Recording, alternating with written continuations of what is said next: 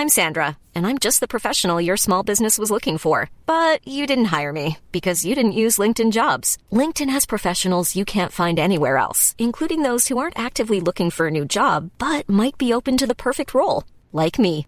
In a given month, over 70% of LinkedIn users don't visit other leading job sites. So if you're not looking on LinkedIn, you'll miss out on great candidates like Sandra. Start hiring professionals like a professional. Post your free job on linkedin.com/people today. Many of us have those stubborn pounds that seem impossible to lose, no matter how good we eat or how hard we work out. My solution is PlushCare. PlushCare is a leading telehealth provider with doctors who are there for you day and night to partner with you in your weight loss journey. They can prescribe FDA-approved weight loss medications like Wegovy and Zepbound for those who qualify. Plus, they accept most insurance plans. To get started, visit plushcare.com slash weight loss. That's plushcare.com slash weight loss. Hey, it's Ryan Reynolds, and I'm here with Keith, co star of my upcoming film, If, only in theaters, May 17th. Do you want to tell people the big news? All right, I'll do. Sign up now and you'll get unlimited for $15 a month in six months of Paramount Plus Essential Plan on us. Mintmobile.com slash switch. Upfront payment of $45 equivalent to $15 per month. Unlimited over 40 gigabytes per month. Face lower speeds. Videos at 480p. Active Mint customers by 531.24 get six months of Paramount Plus Essential Plan. Auto renews after six months. Offer ends May 31st, 2024. Separate Paramount Plus registration required. Terms and conditions apply if rated PG. Hi, I'm Phil Craig, And I'm Andrew Lownie. and together we aim to bring you the most scandalous stories and some of the most scandalous people in history. So thanks for joining us here on the Scandalmongers podcast. Hi, Andrew, how are you? I'm very well. It's been an exciting week, hasn't it? Things are beginning to take off.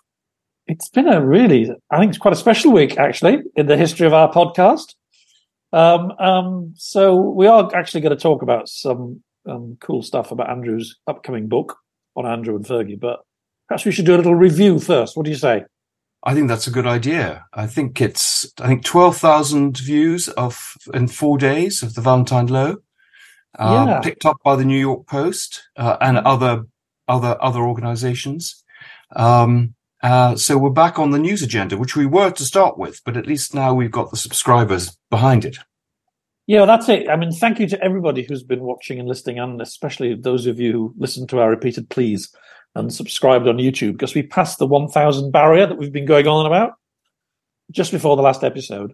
And that seemed to make a real difference. Um, people seem to find the show more easily. Um, a lot of people popping up in the comments saying, um, I've got a few in front of me. In fact, I love reading these out. Uh, Catherine Positano, you guys just popped onto my feed. This is great stuff. Just subscribed. Cheers.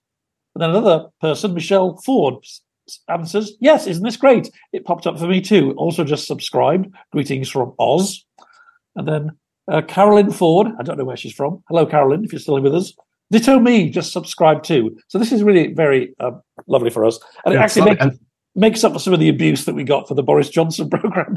Yeah, well, people actually have very strong feelings on that and didn't feel that we were giving um, the, the speaker a hard enough time. But I think what's also nice is people are making suggestions of things they'd like to hear, which we're listening to. And in fact, we've incorporated. I think one of our future talks is something that was suggested.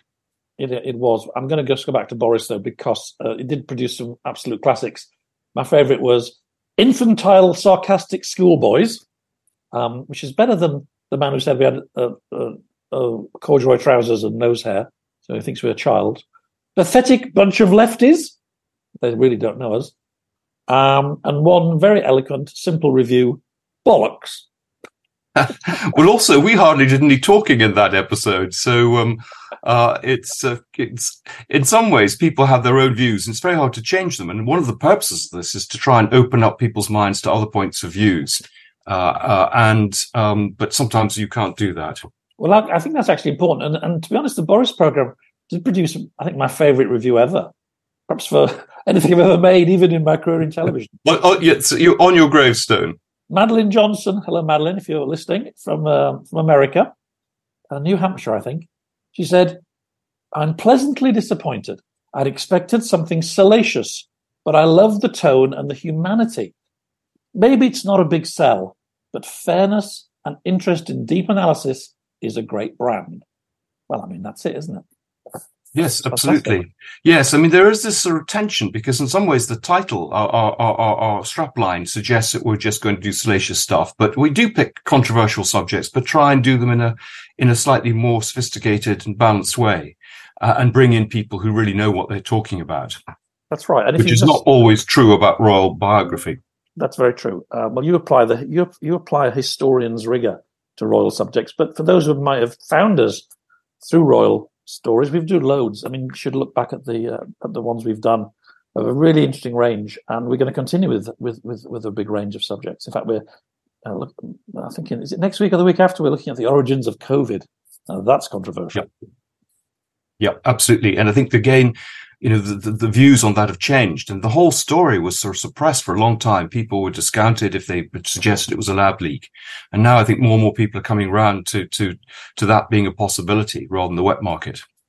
Okay. So for the rest of this show, I'm going to interview you about your exciting new book project. And maybe you'll give our listeners and our viewers a sneak peek at what you've been finding out about Princess, Princess, Prince Andrew um, and his life um, and his yep. relationships. Well, this is the first time I've gone public on my research. Um, so I'm giving you all sorts of material that uh, no one else has, has, heard. It's actually a joint biography of the Duke and Duchess of York. It's the third of a trilogy of books I've done on royal marriages. So the first was the Mountbattens, the next was on the Duke and Duchess of Windsor. Uh, and it's really fascinating. One of the big questions, I think, is, you know, how, why is this couple still so close? They describe themselves as the happiest divorced couple in the world. And is that true? And, and if that's the case, will they get married? Why did they ever get divorced? So that's one of the central elements of it. But also, there hasn't really been a proper book on either of them. And though they're less important figures uh, now, in, in, in um, they are fascinating psychologically for a biographer. Uh, and of course, they're in the news. I mean, we've just had the story of of, of the Duchess's um, mastectomy and and um, her eight hours of, of uh, hospital uh, operations. And the, there's a rumbling story of what happens to Prince Andrew after all these Epstein disclosures. Will he be thrown out of Royal Lodge? What's the relationship like with Charles? So there's some very interesting things going on. And of course, very interesting parallels with both his his great nephew Harry and his great uncle the Duke of Windsor. I mean, like Windsor, he has this love of golf. He hasn't got a great deal of ambition, great sense of public service, uh, and like Harry, he is the spare. He was second in line to the throne at one point, and has been clearly pushed down the line as more and more people came on the scene, got born.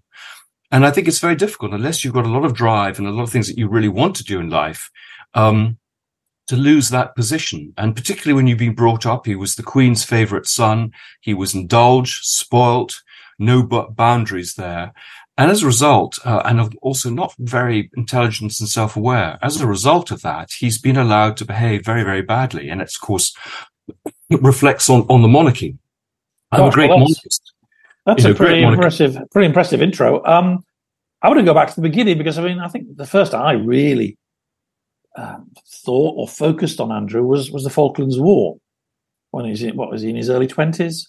Yeah, well, exactly. He just just graduated from Dartmouth, and you know uh, that I agree, and that's part of, um, in a sense, the, the, the trajectory of this book. How did this blue-eyed boy, who was the hero of the Falklands, become this this her- hermit who's completely despised? But actually, it's true. It's true. Was, he was a hero. I mean, he actually put his life on the line. He was serving in a, a uh, flying helicopters uh, during a well, conflict in which many helicopters were shot down or crashed. Um, missiles were well, flying around. Yeah, well, I mean, uh, I, I, can go. I'll go into this in more detail when the book comes out. But actually, they couldn't. I mean, the Queen was adamant that, of course, he should go and serve. But I talked to people he served with, and he was never really placed in, in great danger. The story oh, really? of him being a decoy for the Exocets. Uh, I mean, you know, clearly anyone flying in those conditions in helicopters during wartime was at risk. But for example, he was never allowed to fly missions to the island until it surrendered. Uh, there were code words used for which cr- helicopter should be used on missions, and he wasn't always sent on the most dangerous. Uh, he was doing a lot of um, anti-submarine uh, work, so was a lot of it was, you know, going out looking for things, but a lot of it was just ferrying, you know, supplies from ship to ship. So, I mean, this is all part of the spin that's presented you know, he was good looking. Uh, he was very sort of charming. Uh, we had this great reputation of Randy Andy. There he comes back from the Falklands with the rose between his mouth. But actually, the truth is that he is a, a carpet and slippers man. Um, he he likes to watch the golf and uh, and videos and have an early night. So again, this, this picture that's presented is not really so the reality. So the next thing that I remember, and I'm sure that's true for a lot of people, is this wonderful woman, Koo Stark. This would have been in his prime Randy Andy phase of his life. And of course, in those days, that phrase was meant as a kind of almost like a compliment, like a, a blokey, jokey compliment. It seems a lot more sinister now, given what we know happened with Epstein. But yeah, yes. he, he, has this high profile relationship with Koo Stark, which is the first That's time he probably gets criticized in the media, I think.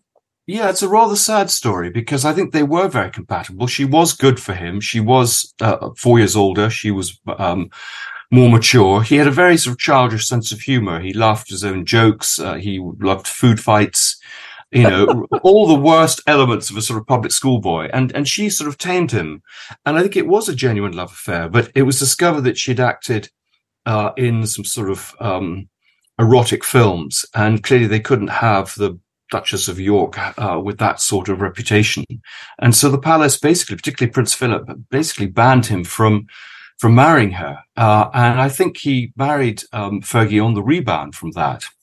So that's she was the truth, is it? it? was it was the fact that she'd been in what I gather was very innocuous, soft, soft core 1970s erotic films, and that that was yeah. Well, funny if I, I saw the film. I worked in the cinema at the time, and um, I used to pop in for the good bits. Um, I saw the tickets outside, but um, you know, and everyone says it's just that one film, but actually she made four or five films. It wasn't a sort of you know, the she uh, her argument is she was tricked into doing it, and she had to, to, to follow the contract. But in fact, she'd done this three or four times before.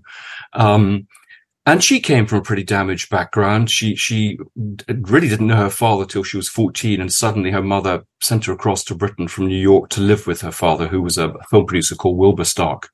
Um, when she appeared in these films, she was nicknamed by the tabloid Starkers. That was became her new uh, thing, and she went on to to marry very very quickly again after that relationship broke up. But it is, you know, I suppose what one forgets with all these stories is there's a lot of sort of um, the, the, the, human beings that we're dealing with and, and, and these things carry on. But the great thing about Andrew is he, he, he gets, he keeps in touch and, and stays friendly with all these girlfriends and he's godfather to her daughter. Um, and that reflects, I think, well on him. And I had a lot of people say very, very good things about him, particularly ex-girlfriends. So this image of this, this buffoon, this boisterous sort of man's man isn't actually, again, the, the, the truth. There's a sensitive side to him. And, and as with Mountbatten, it's very complex, very contradictory and, and can at one moment be playing the, the, the, the very imperious, you know, I'm, I'm a prince card. And the next he can be extremely modest and, and, and self-deprecating. And that's what again makes him so fascinating as a subject. Um, Fergie is slightly different. I mean, I think again, damaged background, mother was a bolter, left her, uh, and in some ways has been trying to, to make up for this and be a people pleaser ever since. And this is why she gets into her financial problems. She's always buying gifts for people. She wants to buy their affection. She's very extravagant in the way she lives. Uh, and in some ways, the theme of, of, of, this book isn't so much sex, it's, it's finance. It, that's what got them both into trouble. Uh, and when you come to Epstein, I, I, don't think the relationship with Epstein is about sleeping with young girls. It's about Epstein paying uh, Fergie's bills.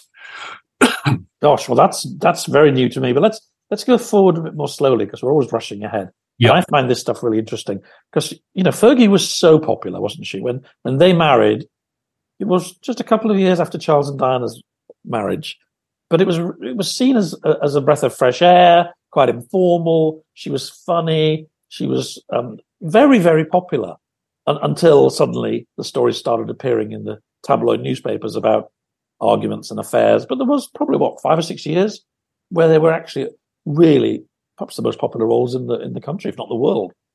Well, I mean, they, they got married in 1986. I think, fun enough, the, the public perception changed quite quickly. But you're right; she was seen as very natural. You know, Diana was quite stiff, and clearly there was a big age gap between Charles and Diana. There was wasn't. Fergie was was only a few months older than Andrew. Uh, she was seen as a woman who had her own career. She'd had boyfriends that she'd lived with. She was a sign of the uh, uh, uh, of, of, the change. She was very popular, particularly with the Queen, and remained popular with the Queen in spite of everything, because she liked dogs and horses. And I think both the, the Queen tended to like dogs and horses better than anything else. Um, and uh, it, it, was sad, you know. Suddenly, the press felt that she was a little undignified for this position. She would, um, you know, was she was she put on weight. Uh, she she she got pregnant reasonably quickly. Uh, and the, the, tide turned. People turned against her and found her sort of thought she was a bit vulgar. Um, and it, it's interesting. Diana became the blue-eyed girl. She was slim and elegant. Diana was was sort of like a puppy dog. Uh, and so I think that that changed things. She was very lonely. He was away at sea a lot of the time. She was quite assertive uh, against the palace. Diana sort of went a- along with the system. Fergie tried to fight it, and to the point where it was said the knives were out for her. She fell out with with with the palace. Um, and so things began to change. She began to get involved with other men, shades again of Edwina Mountbatten. Uh, and Andrew didn't really fight for her. He, he, he said once, my priorities are first of all the monarchy, then my job, and then my wife. And so uh, into this vacuum came people like Steve Wyatt, who's a rich Texas businessman, and his friend John Bryan. Um, and they gave her the sort of fun that she wasn't getting at home because poor old Andrew would come back from his, even just for the week, a week at, away, and then he'd come back at the weekend. He wanted to, to flop and watch movies and sit on the sofa. She wanted to go out and party. And so there again, there was this disconnect between you the really, two. You see, I've had the impression probably from watching comedies and satires and reading Private Eye, that he was a party boy, that he, he was the one saying, let's go to a nightclub. But you're saying actually, no, he was, he was actually a little bit boring, a little bit sort of sitting at well, At this time, yes, he was very domesticated. I mean, later he has a sort of midlife crisis. He comes out of the Navy in 2000 and he goes from more or less from the Navy to China White's, the nightclub, and spends his whole time there trying to pick up girls. Uh-huh. Um, but so there is an element of this later on. But at that time, um, he was a, a, a you know a, a devoted um, father. I would say. I'm not sure he was the most brilliant husband. So there were faults on both sides, and and she hints uh, at him having affairs during this period as well. Um, difficult for him. He's on he was on a ship most of the time, um, but you know clearly there weren't good things there. And then of course these photographs emerge. First of all, of her on holiday with Steve Wyatt, and then with John Bryan uh, the famous paparazzi shots in south of France with the toe sucking. Uh, it, it, the most, the, the, thing that Bryan got most upset about was he said it wasn't toe sucking, I was licking her toes. Um, there's a distinction. So, um, but that, of course, at that point, Philip, uh, who'd never really liked Fergie, said, look, you're bringing the monarchy into disrepute and you guys need to divorce. Uh, and so they separated, but they didn't actually divorce. And that was Philip's direct command. Which, that was very much his, his line and and Andrew fell for it. And again, you know, there were, and of course, the big problem there was that Fergie knew a lot of the secrets, uh, and so they needed to keep her sweet. And the problem there was that they didn't really, she didn't get the sort of divorce payoff that that Diana got. And so um, she was constantly looking to make money. Uh, and, you know, very bravely, she went and did all sorts of odd things like promote Weight Watchers in the state and Waterford Crystal. But again, it, it, it, it didn't do much for the image of the monarchy. Um, and so that wasn't very well handled. We talked last week about, you know, how Meghan might have been handled a little bit better by the courtiers. But here, you know, here we are, same old problems, people being pretty intransigent and not perhaps being a bit more pragmatic in the way they re- responded to the problems. You also mentioned last week, I was very intrigued that um, Andrew's role, uh, I'm guessing this is after he leaves the Navy, um, merges into the world of intelligence gathering, which I, something I'd never even thought about before.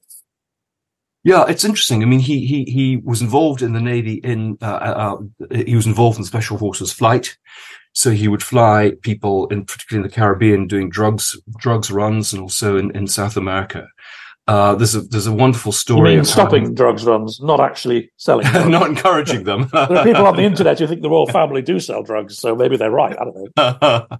no, I haven't found that. Okay. But there's a wonderful story of of uh, I was told of him uh, he's bringing a group of, of, I think maybe from exercise, a group of special forces troops, and they fly over Sandringham. Uh, and he says to them, "Would you fancy a cup of? Do you fancy a cup of tea?" And they said yes. So he lands in Sandringham. They all pop their their machine guns in the umbrella stand and pop in and have tea with the Queen. Uh, and um, so there, there, there's some nice sort of touches there. But yes, I mean, I think he had an intelligence role when he leaves has a desk job in the Navy. He's involved with defense sales. So there's a site intelligence role there. And then, of course, this brings him into his time as the trade envoy, uh, which is very controversial. But, uh, um, and of course, he's meeting all sorts of dodgy people. But actually, some of these people he's meeting at the behest of the Foreign Office, and they're using these back channels, particularly with places like Libya, to conduct negotiations. I mean, he's a front for, for um, what's going on behind the scenes. There are intelligence people actually on uh, in his party. Uh, so there's often a sort of explanation for things that are happening. So again, with with some of the the, the, the Epstein allegations, when you look at them, for example, there's a man called Peter Nygard who had an estate in the Bahamas that he's pictured with. And the suggestion is that the two of them were on the prowl together. In fact, he, he, he popped in one morning with his kids to look at Nygard's estate. That was it. But Nygard, of course, sent out pictures and people have jumped to conclusions. So a lot of the book is about actually getting rid of a lot of these myths. Um, uh, and again, on Epstein, uh, we look at Virginia Giuffre's testimony. It, a lot of it doesn't uh, stand up. Uh, um, she's changed her story several times. You know, the evidence that we've got at the moment is is a, a, picture of him with his hand around a girl and her claiming she came was trafficked to him in London. Um, and the, the, everyone says, well, he settled with her and therefore he must be guilty. He didn't co- uh, cooperate with the, with the FBI and others. But, you know, again, if you look at it, if he had cooperated, you know, there may have been all sorts of problems down the line. He was advised by his lawyers not to do that. He could still be innocent. Uh, and again, with this girl, you put your arm around a girl doesn't mean you slept with her. So I think you know, for me, I'm still the jury's out on a lot of these. Um, uh, that is a surprise. I mean, uh, it's just so accepted. I think in, exactly. People people, people jump to conclusions that he was guilty, and I mean, he clearly was extremely foolish to get involved with a man like Epstein. Uh, you say the attraction might have been financial rather than sexual, but Epstein was known for a long time as somebody who could arrange sex parties effectively, and some of the women at those parties were really young, possibly illegally young.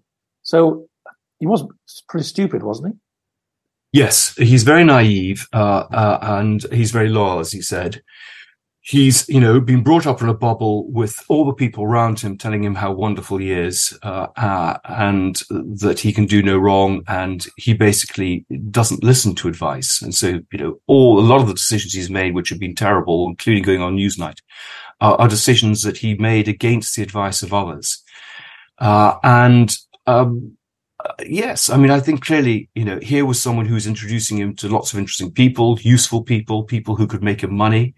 Uh, I mean, Epstein was on some of these trips as a, as this, this, these these trade delegations, which was quite wrong.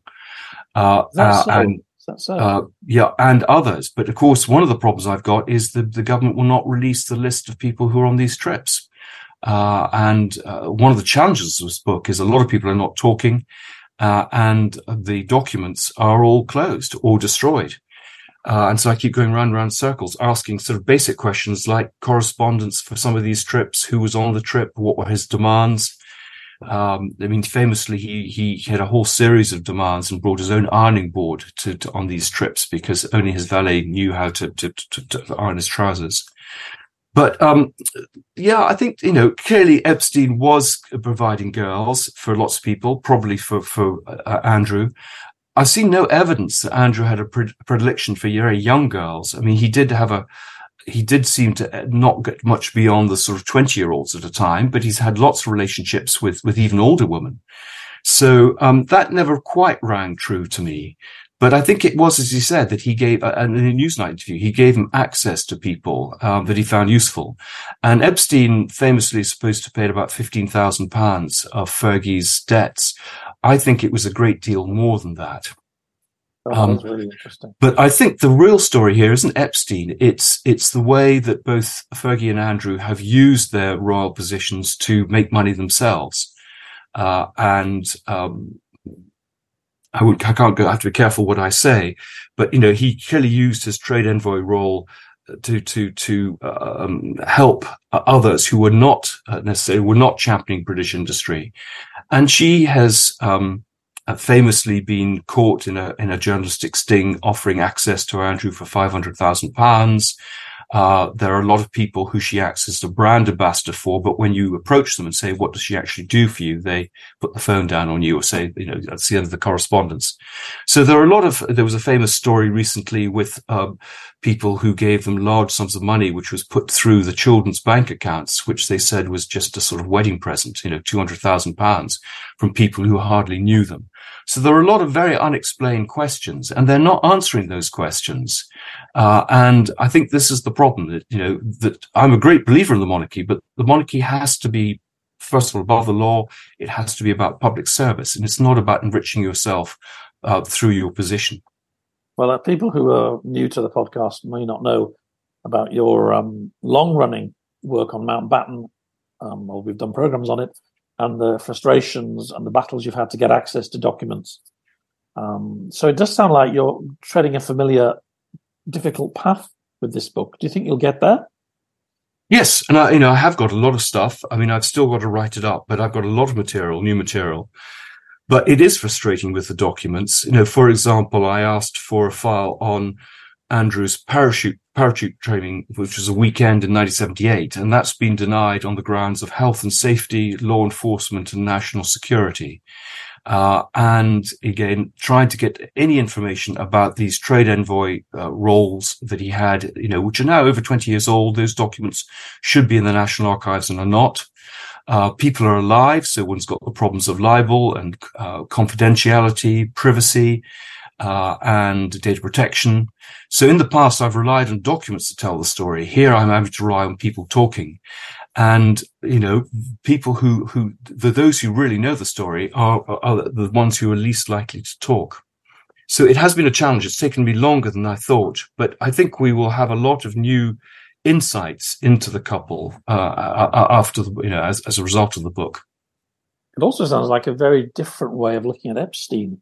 That the relationship he had with powerful people was sometimes about sex, sometimes about money, sometimes about access, perhaps access to high profile deals that um, attracted the interest of intelligence services. I mean, that's to me quite a new angle.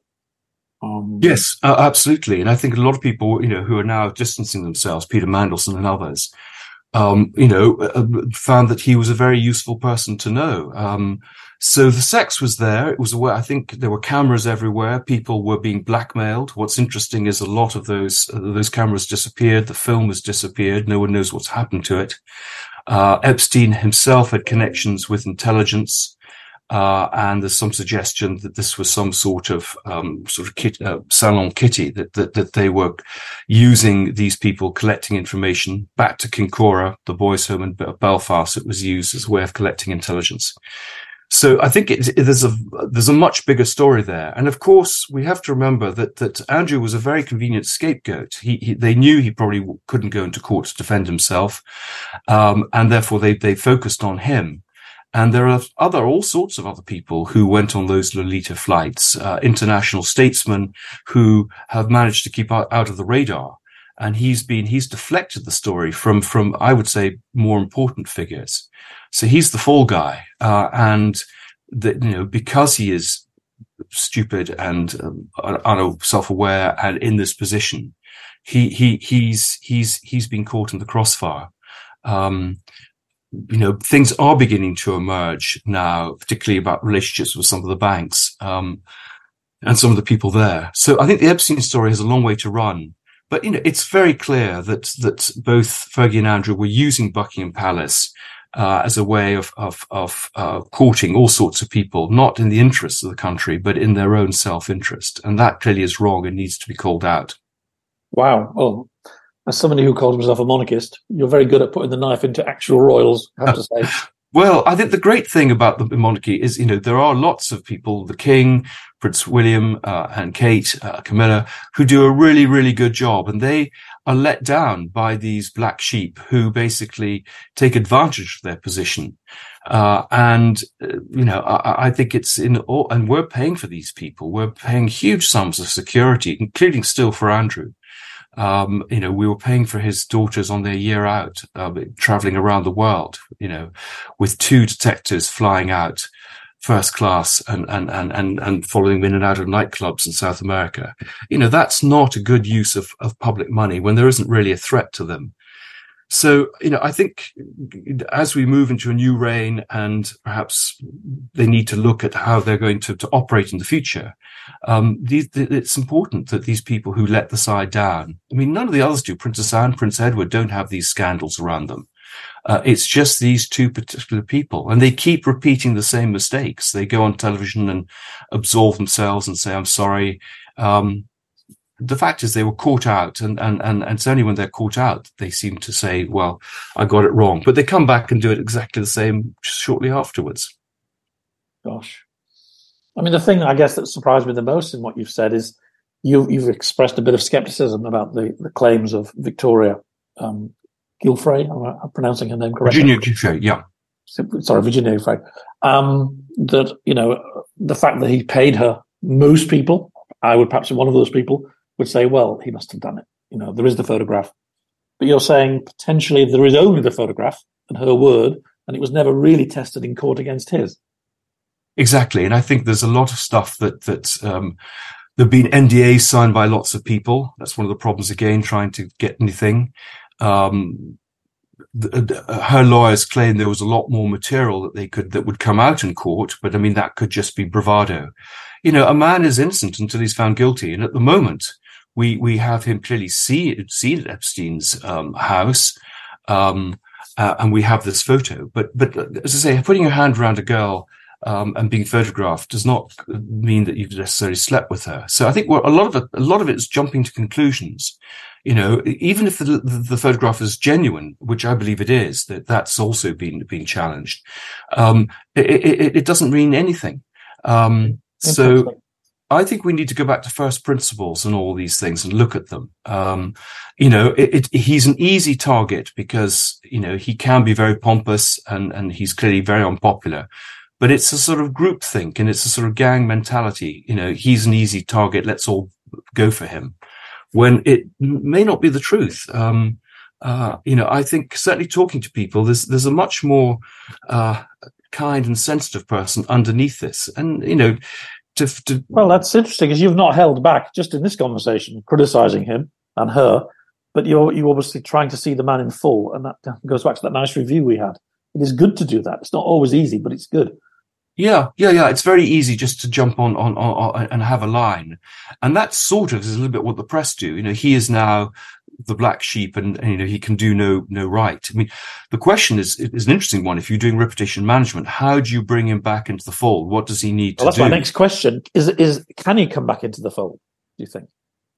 Well, I think there's hope for all sinners, um, uh, and all people whose reputations have been trashed, but it's difficult. I mean, you've got to have the, the, character and the willpower to do it. And I think the problem is he, you know, he believes he's a prince. I mean, he's, uh, you know, it, it's it's the, almost a divine right to rule, and so it's, I, it's going to be very difficult seeing him working in food banks and going off to work in Africa with charities, which is sort of what he would need to do. So I think what they're doing at the moment is, is, is the only thing they can do, which is to keep him out of public view you know, he's in his sixties. He just plays golf, sits at home, watches TV, sees his friends, does a bit of business on the side. He's popular in the Middle East, um, where clearly uh, being a royal really helps. And that was, of course, one of the reasons he was given this job.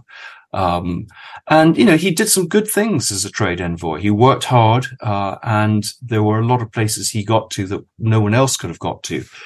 So I think we need to give him credit for all that. Uh, uh, that you know the, the picture is a more nuanced picture than's been presented. Well, I'm sure your agent is absolutely furious. Maybe you are your own agent about you giving away all of these nuggets for nothing. No, there's lots more to come. Lots more to come. But nothing. I would only do it for podcast. you, Phil. No one else. A podcast with a couple of thousand. I just viewers. wait for the New York Post to pick up for, with some of these things. Well, I think you said it. You said quite a lot today that they might well pick up on. Um, it's really, really interesting. Uh, when's the book going to come out? I'm going to write it first. Well, I haven't written it. I haven't sold it, but I'm hoping next year. Um, but I need to get get cracking. But as I say, I keep finding new stuff. It's it's you know it, doing a joint biography. Clearly, you need to do twice as much work, uh, and it's it's a very difficult book. You need to build on people, build on their trust, talk to you, and I think they've. To, to get the stories, and it's very easy just to run the, the cuts, uh, which has been, been presented, but the cuts don't necessarily tell the real story.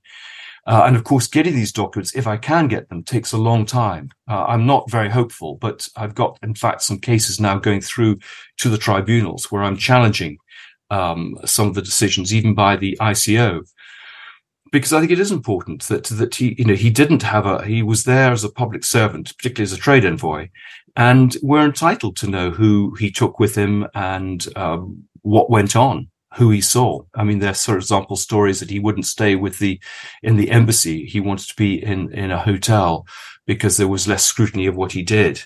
Um, so I, I, think we we need to have a, a, little bit more light shone on what he was doing. Um, uh, so I think this it's going to take time, but I hope it'll be worth it in the end. Well, you mentioned the Middle East. I mean, there is a long and dark and often obs- obscured by well, what's the word? Um, effectively by censorship coverage of arms sales from Britain and France and America to the Middle East, because generally speaking, bribes have been paid. And, and though people don't want to know about that, they say, well, it's just the way that, that it works out there. But, um, we don't know. And maybe Andrew was involved in that. In fact, he, he probably was, wasn't he? Yes, he was. He was. In fact, one of the files I'm trying to get is, is, is Saudi gifts to the royal family.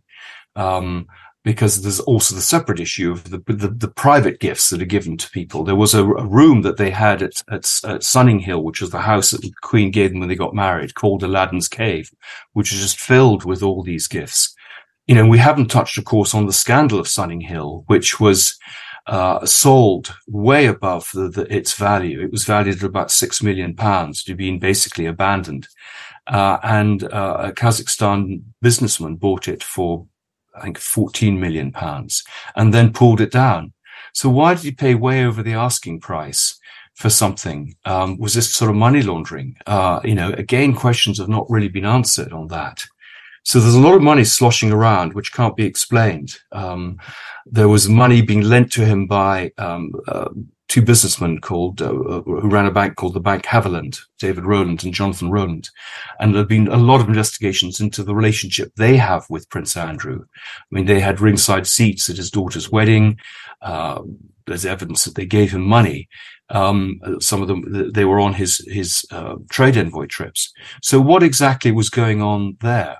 Um, and you know, we're not generally a corrupt country, but there, there, could be a perception that we were corrupt unless people can explain some of these payments. Wow. Well, I think you've given about five front page stories away for nothing. And thank you. Wow, that was so interesting. Um, it's a pleasure. Well, I think we've got a very exciting sort of series of programs coming up too. Very varied. Let's talk about them. We've got a couple of minutes left before our cheap, non-professional Zoom account times us out. Although I think it's good discipline personally. I think 40 um, minutes is good. Yes. Yeah. 40, 45 is probably what we should be aiming for. Um, yes, we've got the COVID story coming up, uh, which I think is going to be fascinating. The origins of COVID. What is the real evidence that it could have been a leak in a laboratory? And also that people maybe at the highest levels of government in Europe and America perhaps heard those stories and then didn't want them circulated at the beginning of the pandemic. Exactly. No, I mean, the intelligence briefings seem to suggest that. And again, you know, what's happened to some of the scientists who spoke out in China and elsewhere? And why didn't people who, who, who, who knew say something? Uh, we've got something on the Mitfords, and I think you've got a story about a cot death scandal in Australia. Yes, well, uh, we've done several Australian stories. I used to live and work there and got some good mates and contacts. Um, so we're going to be talking to my friend um, who worked on an expose um, uh, on um, Quentin McDermott is called. He's worked on an expose of this woman, uh, Kathleen Folger, I think I'm mispronouncing her name, who was in prison for a long time um, over the term for, for supposedly killing her children. and um, the, the evidence that was used had been, according to Quentin, very discredited a long time ago in other countries. And it's taken a long time for her to get out, but she got out about a month ago. So that's an incredibly interesting story that we'll be doing soon as well. Yeah, I mean, I like this this strand of these miscarriages of justice, and if we can do anything to to to help, I mean, look at these cases again. I think that's very important. Absolutely. Um, I think the fascinating thing we discovered is our, our, our, listeners are pretty much evenly spread, about a third in Australia, a third in Britain, and a third in, in Canada. Uh, sorry, Australia, America, and, and, Britain, and then a little bit more in Canada. Yeah, we get quite a few Irish listeners and viewers too, and some in Europe. It's actually now we're past the 1,000 subscriber limit on YouTube. We get some more adverts, and they say from the adverts you can tell the people they think are watching. So this morning it was book your cruise holiday and plan your retirement. Right, right. okay. about the demographics. right. So if we get if we get something for Pampers, we'll know that it's young young parents. Indeed. Well, let's hope we do. Well, thank you for everybody who's listened and watched, who's subscribed, who's found us. Please stay with us. This is going to be um, it's been quite an adventure already, and I'm sure it's only going to get more interesting. Thanks ever so much. Yep. Thanks a lot. We'll be here every Monday, hopefully, for the next. Who knows? As long as people want us. Bye. Exactly. Bye. Thank you for listening to the Scandalmongers podcast. This has been a Podcast World production. You can get in contact with our show by emailing team at podcastworld.org, placing Scandalmongers in the heading, or via our social media links within the show's bio.